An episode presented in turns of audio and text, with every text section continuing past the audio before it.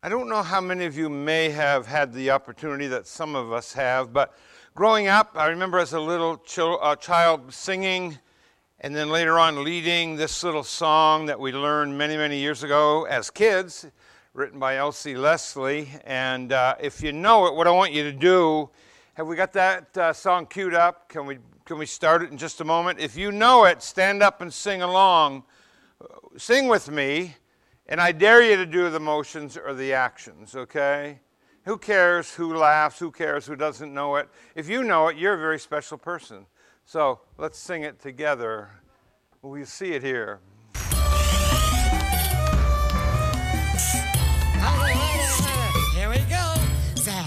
Zacchaeus was a wee little man, and a wee little man was he, really little. He climbed up in the sycamore tree. for the Lord he, He wanted to see. Hello. And as the Savior passed that way, He looked up in the tree and he said, Zacchaeus, you come down.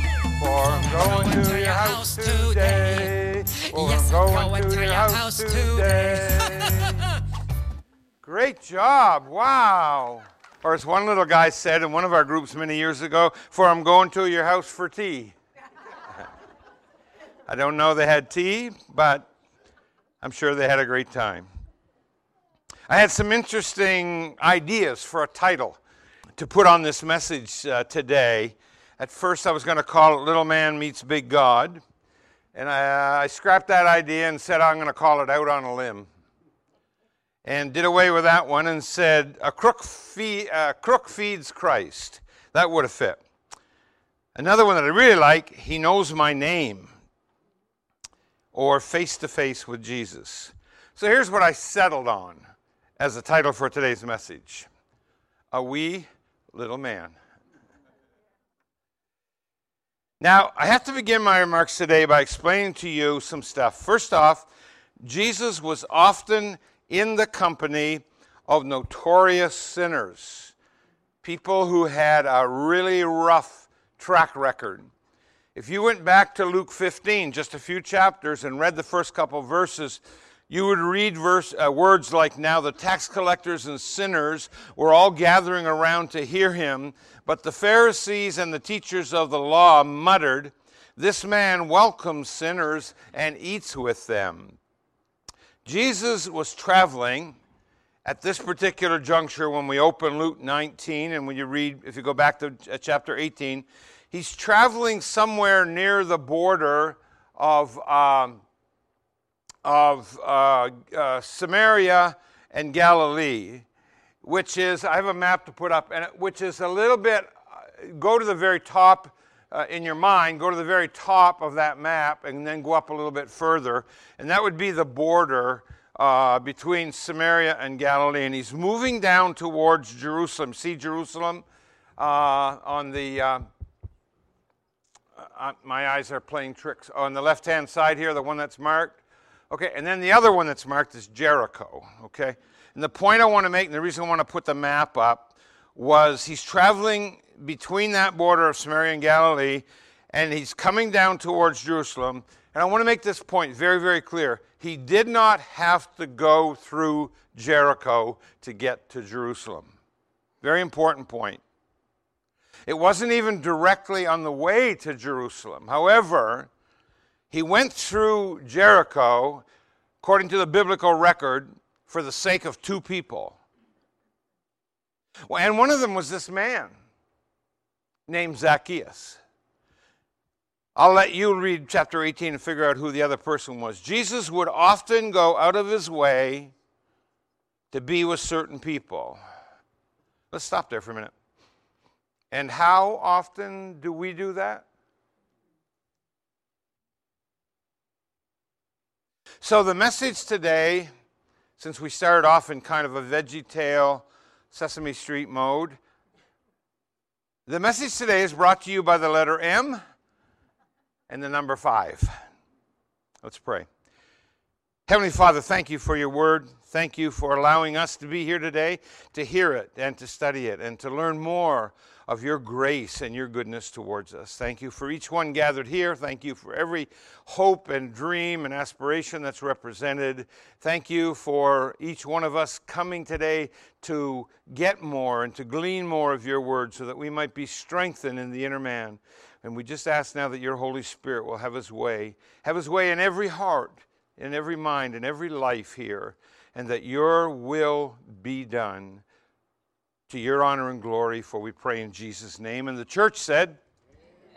So the first M that we hit this morning is the man.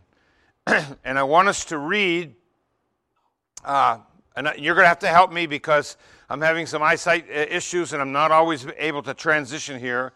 I want us to read verses 1 through 4 of Luke 19. So we can put that on the screen immediately. That would be great. And if you'll help me read, that'd even be better. Jesus entered Jericho and was passing through. Okay, he's just passing through. He doesn't have to go to Jericho. A man was there by the name of Zacchaeus. He was a chief tax collector and was wealthy. Let's just stop there for a moment. I just want you to drink in the, the words. This is more than a narrative. Every word in these verses is, is just full of meaning. All right, next verse 3. He wanted to see who Jesus was but because he was short, he could not see over the crowd.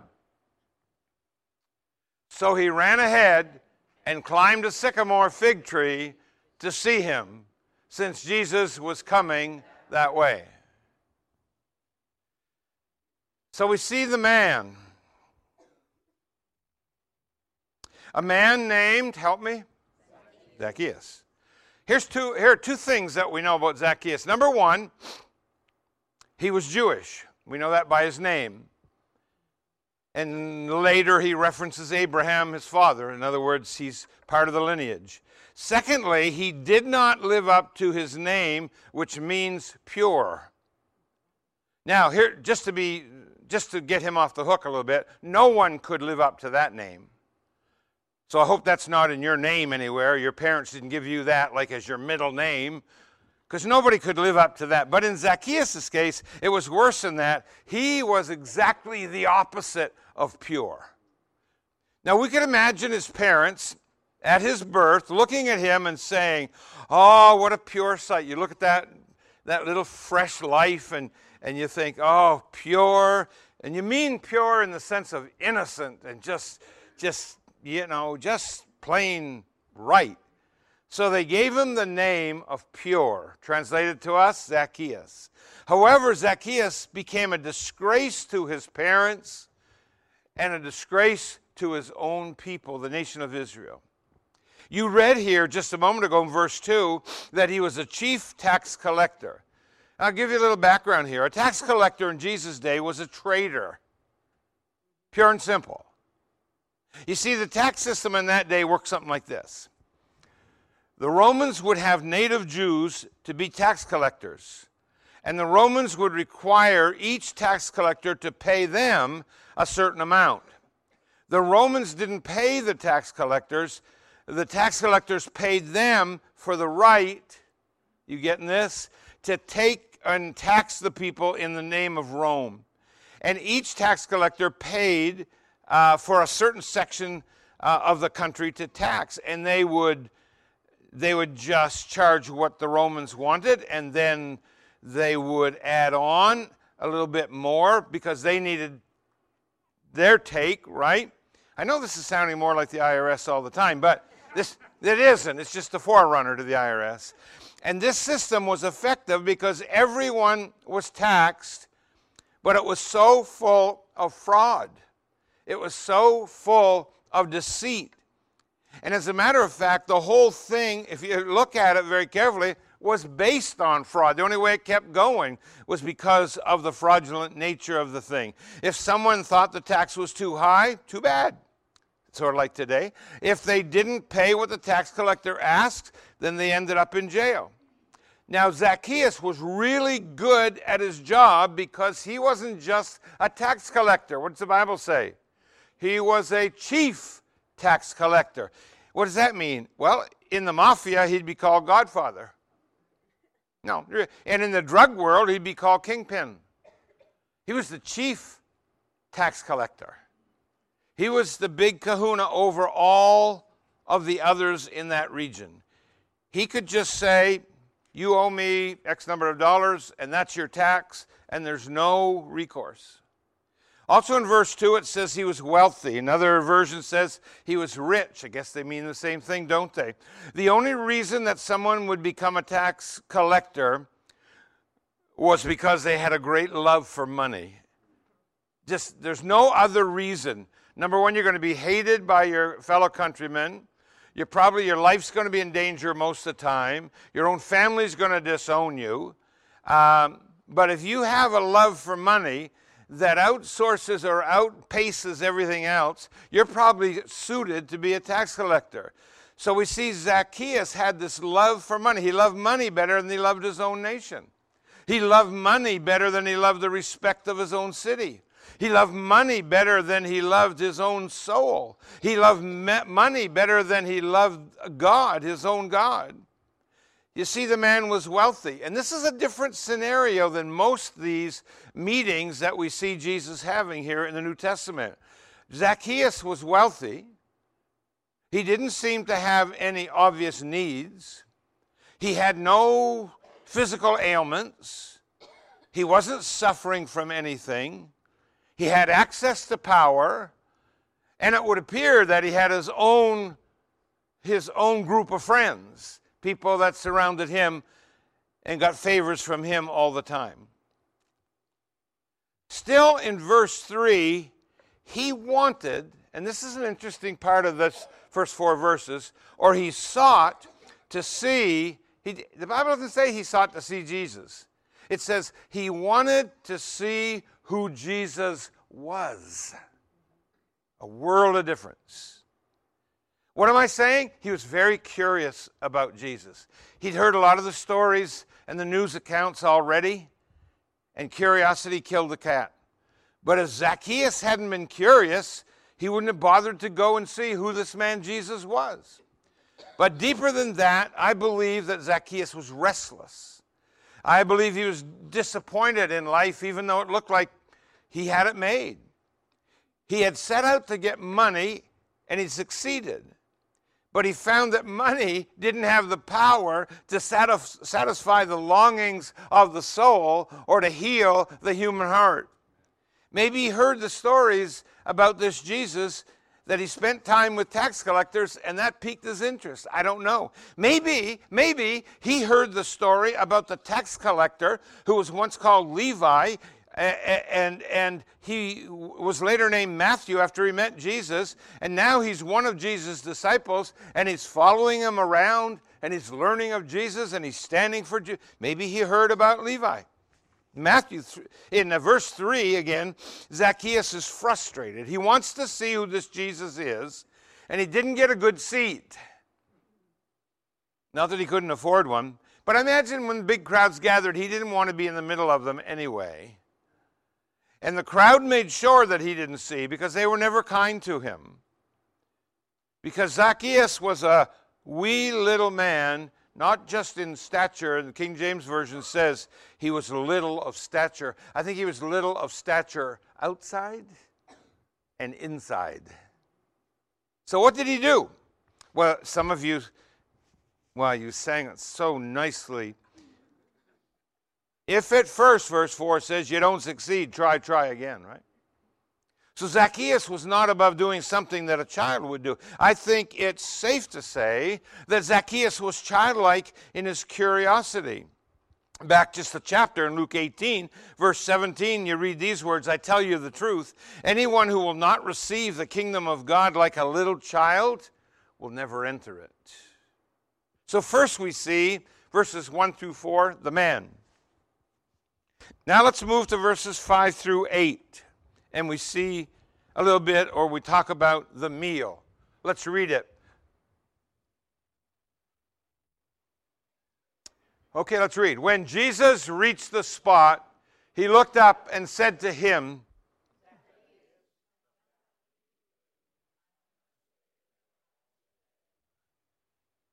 So he came down at once Hmm. All the people saw this.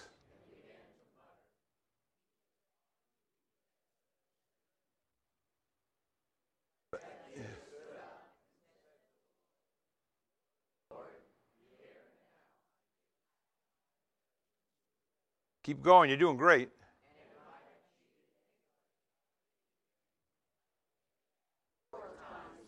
Something's happening, don't you think? Jesus came to the place, looked up, and saw Zacchaeus. Zacchaeus was out of the way, and I think he probably wanted to stay out of the way. There's an old saying that goes like this A man chases a woman until she catches him. A little faster, we'll get home for lunch. When it comes, when it comes to God, God chases us until he catches us. Romans 3:11 says there is no one who understands and no one who seeks God. And I'll explain. God always takes the first step. And God took the first step here in that he, he sent his only begotten Son to this earth. That's step one for all of us. Jesus is taking the first step again in this story. It looks like Zacchaeus is just chasing after God, and you got to find out who this Jesus really is. And so he's got, but this is not exactly what's happening. Really, what's happening, Jesus is chasing after Zacchaeus. Jesus is in Jericho. He didn't need to be in Jericho, he's heading to Jerusalem. Come down, he said. Jesus calls him how? By name.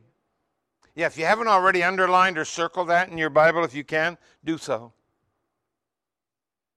Zacchaeus was an embarrassment to everybody he was associated with, not a subject of conversation at every table. Jesus calls them how? By name. Could I ask you to put this in your notes? Jesus Christ knows your name. So, what does he say to him? Come down. Today, I must stay at your house. I want to point out something else that's uh, very different in this story. This is the only place in Scripture where you find Jesus inviting himself to someone's house. Jesus is chasing Zacchaeus, and he's going to catch him, even if it means catching him in his own house. Zacchaeus, you don't know it, but you're a trapped animal right now. To go into somebody's house is to accept them. It's to take a step to be comfortable with each other. When you eat a meal and you enjoy each other's company in our own homes, and you do it with friends and people that you're trying to make an impact on, or just people that you like to be with, that's a step of hospitality and friendship. And Jesus seems very comfortable in Zacchaeus' home. And I wonder, is Jesus comfortable? In your home. You know, sometimes that's all it takes is just step out of your comfort zone and invite somebody to be a friend, invite someone to do something with you, invite someone to go somewhere with you, invite someone into your home for tea. Sometimes it's just that easy. Many times, just being a friend to others is a far greater witness than answering all their questions or trying to overcome all their objections. And I'll tell you why, because when you get to the point where you think you've answered all the questions, or at least you've heard them all, the next time you're together, there'll be a hundred more questions. If we are friends with them, many of the things that were big items will disappear over time. So we're not told about the meal. We don't need to know the details of that. I can say this of assurance, knowing what we know about that culture, that a meal would be customary. If somebody comes into your home, they're going to have a meal. And we also know from the story of the tax collector Matthew that Matthew had a meal with Jesus. You can go back to Matthew chapter 9, read verses 9 and 10, and you can see that sweet story. And as Jesus went on from there, he saw a man named Matthew sitting at the tax collector's booth, and he said to him, Follow me. And Matthew got up and followed him. And that little journey ended up with Matthew inviting him in. While Jesus was having dinner at Matthew's house, many tax collectors and sinners came and ate with Jesus and with his disciples. You know, it was going to be Matthew and his newfound friend Jesus, and the next thing you know, it was a house full of people. That scares you, doesn't it? Yeah. so Zacchaeus takes Jesus home. Verse 6 Zacchaeus could have refused, but he responded to Jesus. Did you catch the adverb? How did he respond to him? Did you catch the word? What's it? Yeah, and then there's another one. I think it's the last word in the verse. I don't think you'll get it by looking at me. You have to go look down and see. Gladly. Gladly. Also translated joyfully. He responds. Another version says he welcomed him gladly. You know what? I don't think they stayed around that crowd very long. I think they got out of there. And verse 8 says Zacchaeus stood. I love that where it says Zacchaeus stood. Because in a crowd like that, a little fella, how would you know if he's standing or not? But the Holy Spirit leaves that in Scripture so that we get that. Here's a man who's already willing to stand for the Lord Jesus. And in verse 9, we, we will read that he, Jesus said that salvation has come and it's come to his house. That's a very, very, very sweet verse. And uh, another sweet verse is John 14 and 23, which says, Jesus replied, If anyone loves me, he will obey my teaching. My Father, listen to this, will love him, and we will come to him and make our home with him. Precious verse of Scripture. While they're on the way to his house, or maybe while they're in the house, I don't know, what's going on outside? The complainers, the murmurers, the Pharisees, the muttering crowd. And you know, as I read verse 7 and I, and I meet those people and I want to I want to get physical, but, but let's be honest here for a minute. We can sort of understand their reaction. I mean, wouldn't we react much the same way if we saw what was happening, if we saw that happen right in front of us and didn't know why or didn't know what was about to take place? And then in verse 8, we have the discussion. Now, we don't know what Zacchaeus and Jesus talked about. I think money might have come up at one point or another. But I know that Jesus was more, impo- more interested in things other than money, like heart issues. Maybe money came up, and maybe the use of things came up. But Jesus went deeper than money, as he always does. And then the confession of verse 8, uh, it reminds me of James 5 16. I think we have that as a reference. Therefore, confess your sins to each other and pray for each other so that you may be healed. So we have the man and we have the meal, and whatever that consisted of, we don't know all the details. But then in verse 8, we also read the money. Can we throw verse 8 up there again? Or do you have it right there? Thank you, guys. But Zacchaeus stood up and said to the Lord, Look, Lord, here and now I give half my possessions to the poor. And if I have cheated anybody out of anything, I will pay back four times the amount.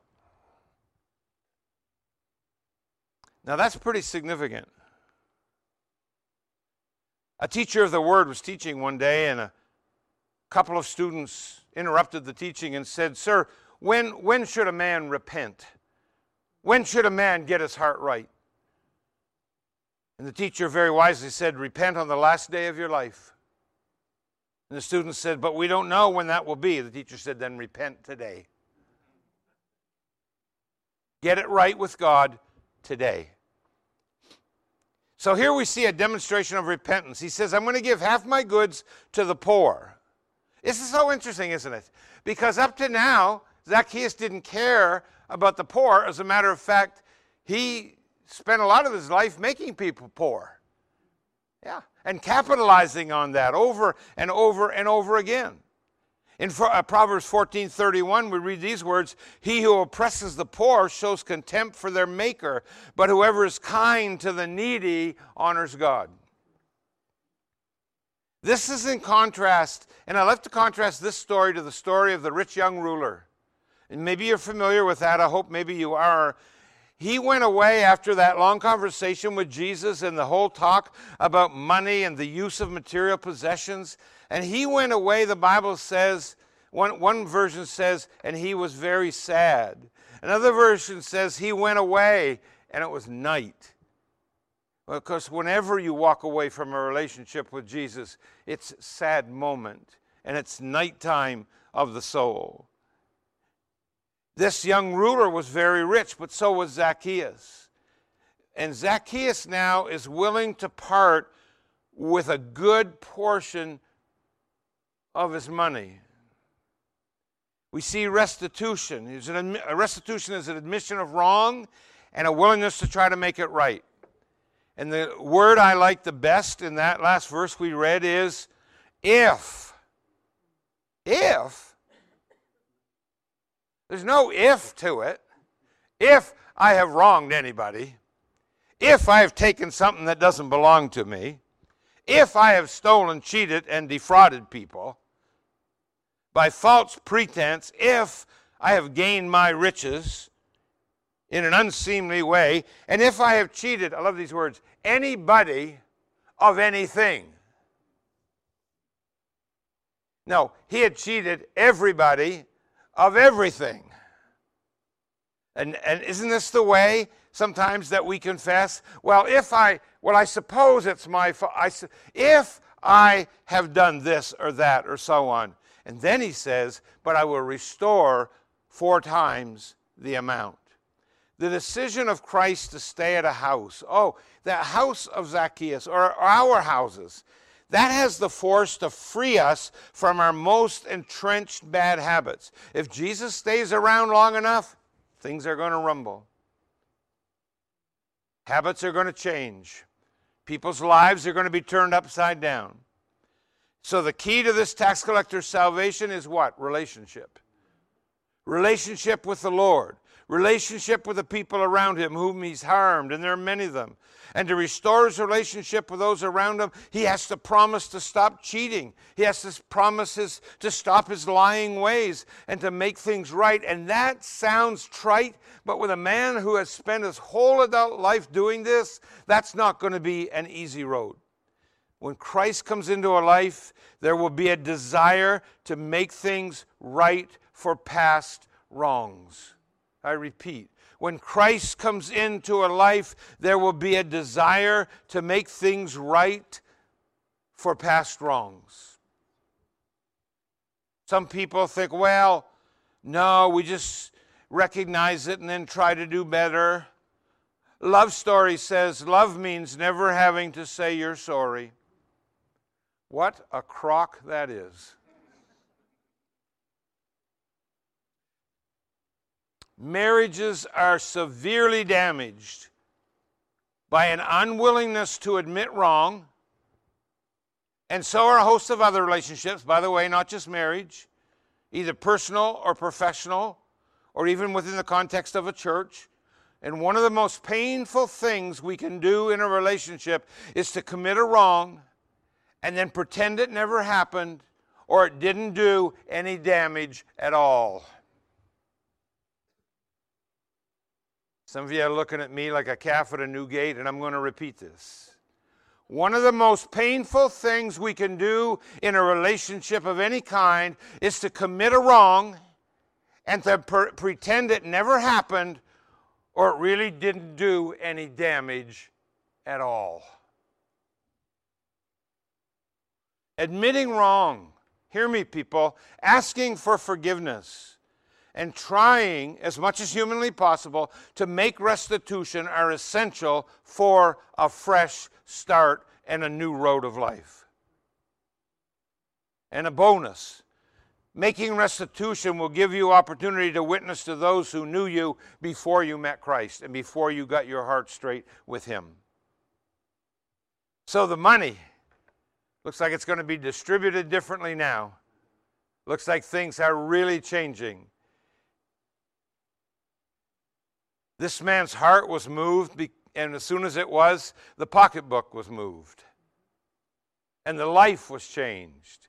And a whole lot of people are going to see difference. And the testimony for Jesus is going to spread far and wide. Number four, the means. The means here of what? Of escape. In verse 9 reads Jesus said to him,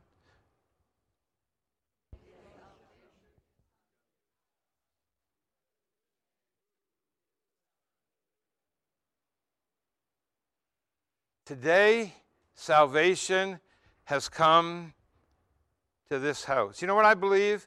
I believe that everybody in that family and everybody in that household came to know Christ because of the change in Zacchaeus. And that's not unusual when you read other gospel accounts of people who, who, were, who were gloriously saved and, and, and their whole lives were changed, and so was their household. Today, salvation has come to this house. Was this said because Zacchaeus uh, decided he was going to give up his cheating? Or was it something more that was going on? According to this, we can give to the poor and stop our lying and cheating ways, and, and, and, and then we can gain heaven. We're saved by our good works, I guess, and our good deeds and righteous living. If that's the case, then we don't need Christ. But the Bible tells us something different that we are saved, Ephesians 2, by grace through faith for good works. We're saved by our faith in Jesus Christ and His grace, not by our good deeds. If we don't have good works, then we have every right to question whether we really are saved. Zacchaeus, Jesus said, is a son of Abraham, no doubt.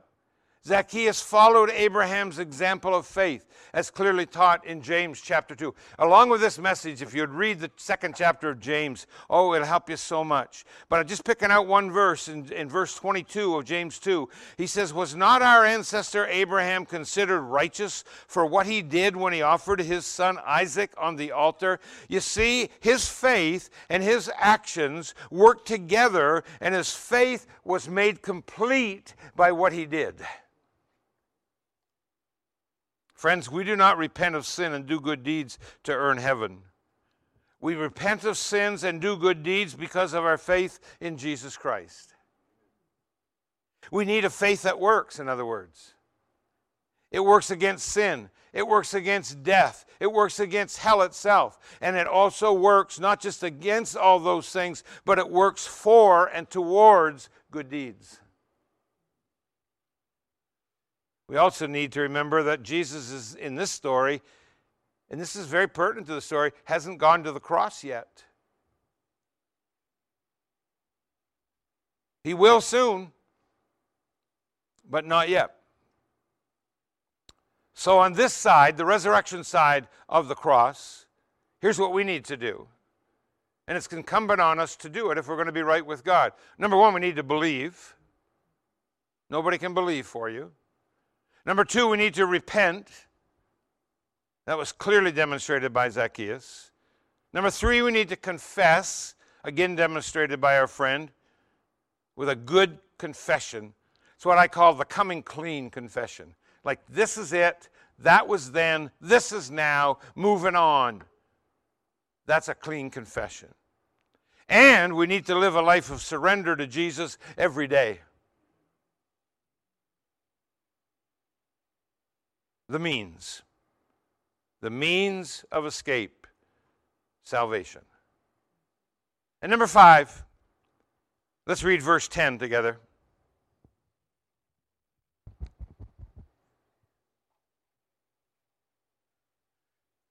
For the Son of Man came to seek and to save. So there we meet the Messiah. I'm going to read a quote to you from Alexander Maclaren. Maclaren writes A church which does not address itself to the outcasts of society has no business to live. And that Christian people who are too proud of their righteousness to go amongst the unclean and the degraded are a great deal more of Pharisees than Christians. End of quote. You see, when you get to the bottom of the story, you realize something was missing in this wee little man. And the need of Zacchaeus, the great need, was in his heart. It wasn't in his bank account. Even though he was living in line with the rest of his peers and he had already, he'd already kept up with the Joneses, so to speak, he knew something was amiss. He knew something was a void in his life. And he did something very, very smart. He listened to his heart. How many people today ignore that little voice, ignore their inner heart, ignore what God is saying through the still small voice? And when we ignore our heart's cry, we do it to our own harm.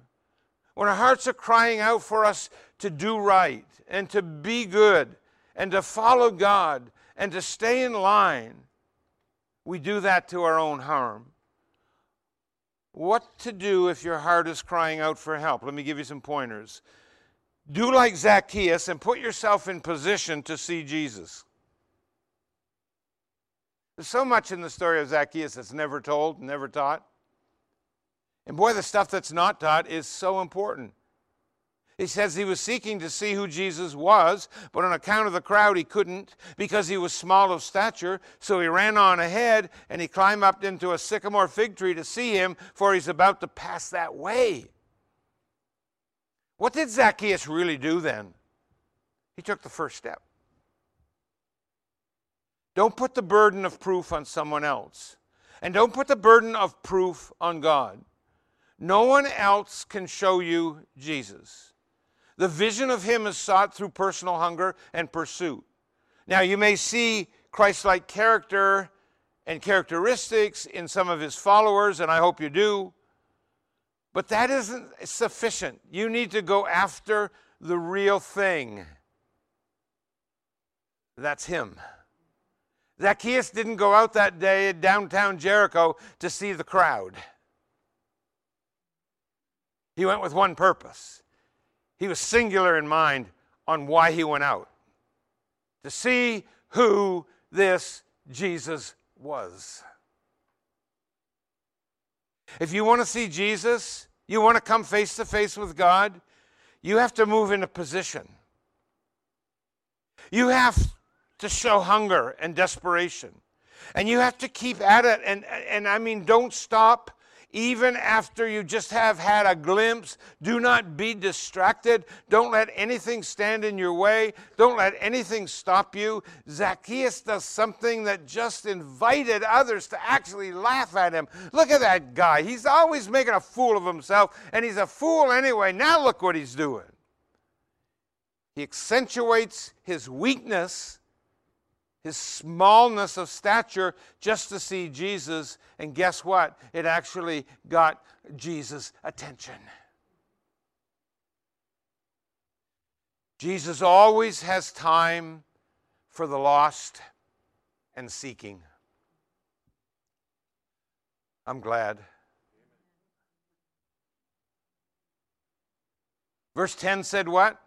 For the Son of Man came to seek and to save the lost. See, light, uh, lost souls are lightning rods for the grace of God. Jesus is approaching his final week. Let's go back and put this into historical context. Jesus is approaching his final week. Safe to say he had a few pressures coming to bear. He knew what the final week meant. He knew he had a few deadlines to meet. And he knew how that week was going to end. This is his last journey, by the way, to Jerusalem. This is his last ascent up to the holy city. It began on the eastern side of the Jordan, and after crossing the river, he entered Jericho.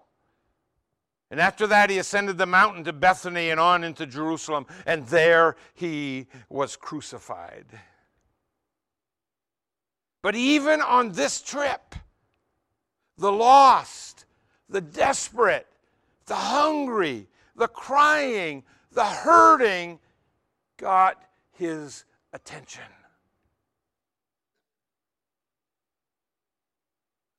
Jesus knows you by name. You say, Man, I'm up the creek. Well, Zacchaeus was up a tree. And Jesus knew exactly where he was. Jesus knows exactly where you are. And Jesus knew him by name. And Jesus knows you by name. And Jesus looked up, he didn't see a crooked tax collector. He saw a man, and he knew his name and he knew what it meant, but he saw a man who could become pure. He saw a man who, if his heart was right, would match his name. He saw a man who could be so generous. Now he's going to give half of his money away. Jesus is willing to reach out his hand in friendship to this man who, by all means, is despised by most everybody in that city. Why? Because he came to seek and to save the lost. The man who was bound with greed, now becoming generous. The man who's willing to lie and cheat, now turns to honesty. The wee little man became the mighty big man for God. You know, we have a ministry here that stands for the gospel of the Lord Jesus Christ. There's no greater thrill or joy for us than to see people come to know Jesus Christ as their personal Savior. And a lot of people around our region know who we are, many know where we are, and many know even what we stand for, but still there may be those people, and no doubt there are, who don't want anything to do with this ministry. But you know what? They desperately need it. I think of Zacchaeus when I think of those people. Zacchaeus was like the little boy who got separated from his parents uh, in a very large shopping center. And isn't that the worst fear of almost any parent? Well, security quickly located the child. They figured out what happened. They took him into an office while the frantic parents were just going crazy until they were paged over the public address system. One of the security guards got a large ice cream cone for the boy. So if you really want an ice cream, kids, um, no. So when, so when his parents arrived at the office, there he was, sitting there just as big as life, happily eating his ice cream. Suddenly, as his parents come over to embrace him with tears in their eyes, the little fella bursts into tears. And there's nothing worse than tears on your ice cream. And one of the security guards standing there said this listen to this very carefully. He said, Man, I guess he didn't know he was lost until he was found.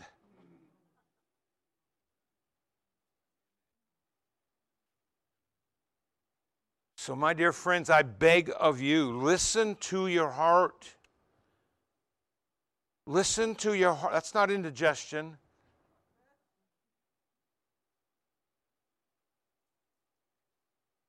Listen to that still small voice speaking to you,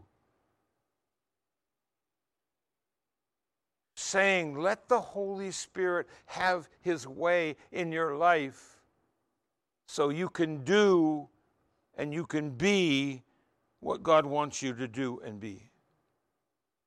So listen to your heart, pursue God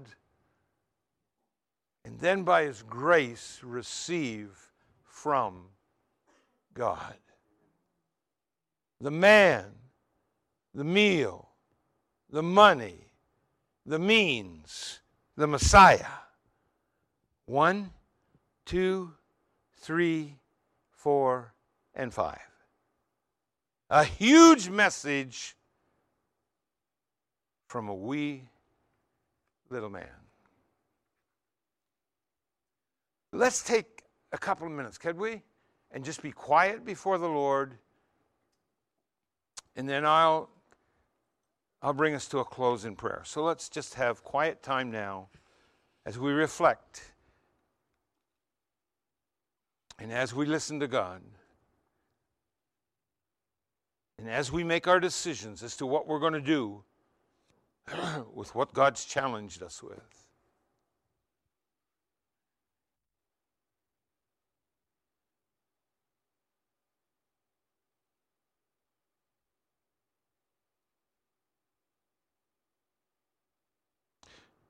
Platform team is going to come now let's pray together. Heavenly Father, it seems like that which is most familiar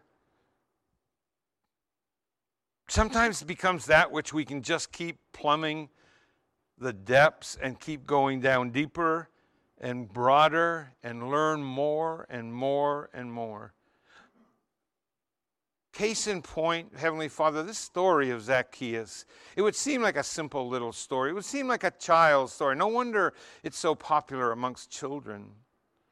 And yet there's so many hidden messages in there for us. He knew him, he called him by name, he received him gladly. He came to his house. Salvation came to that house and family.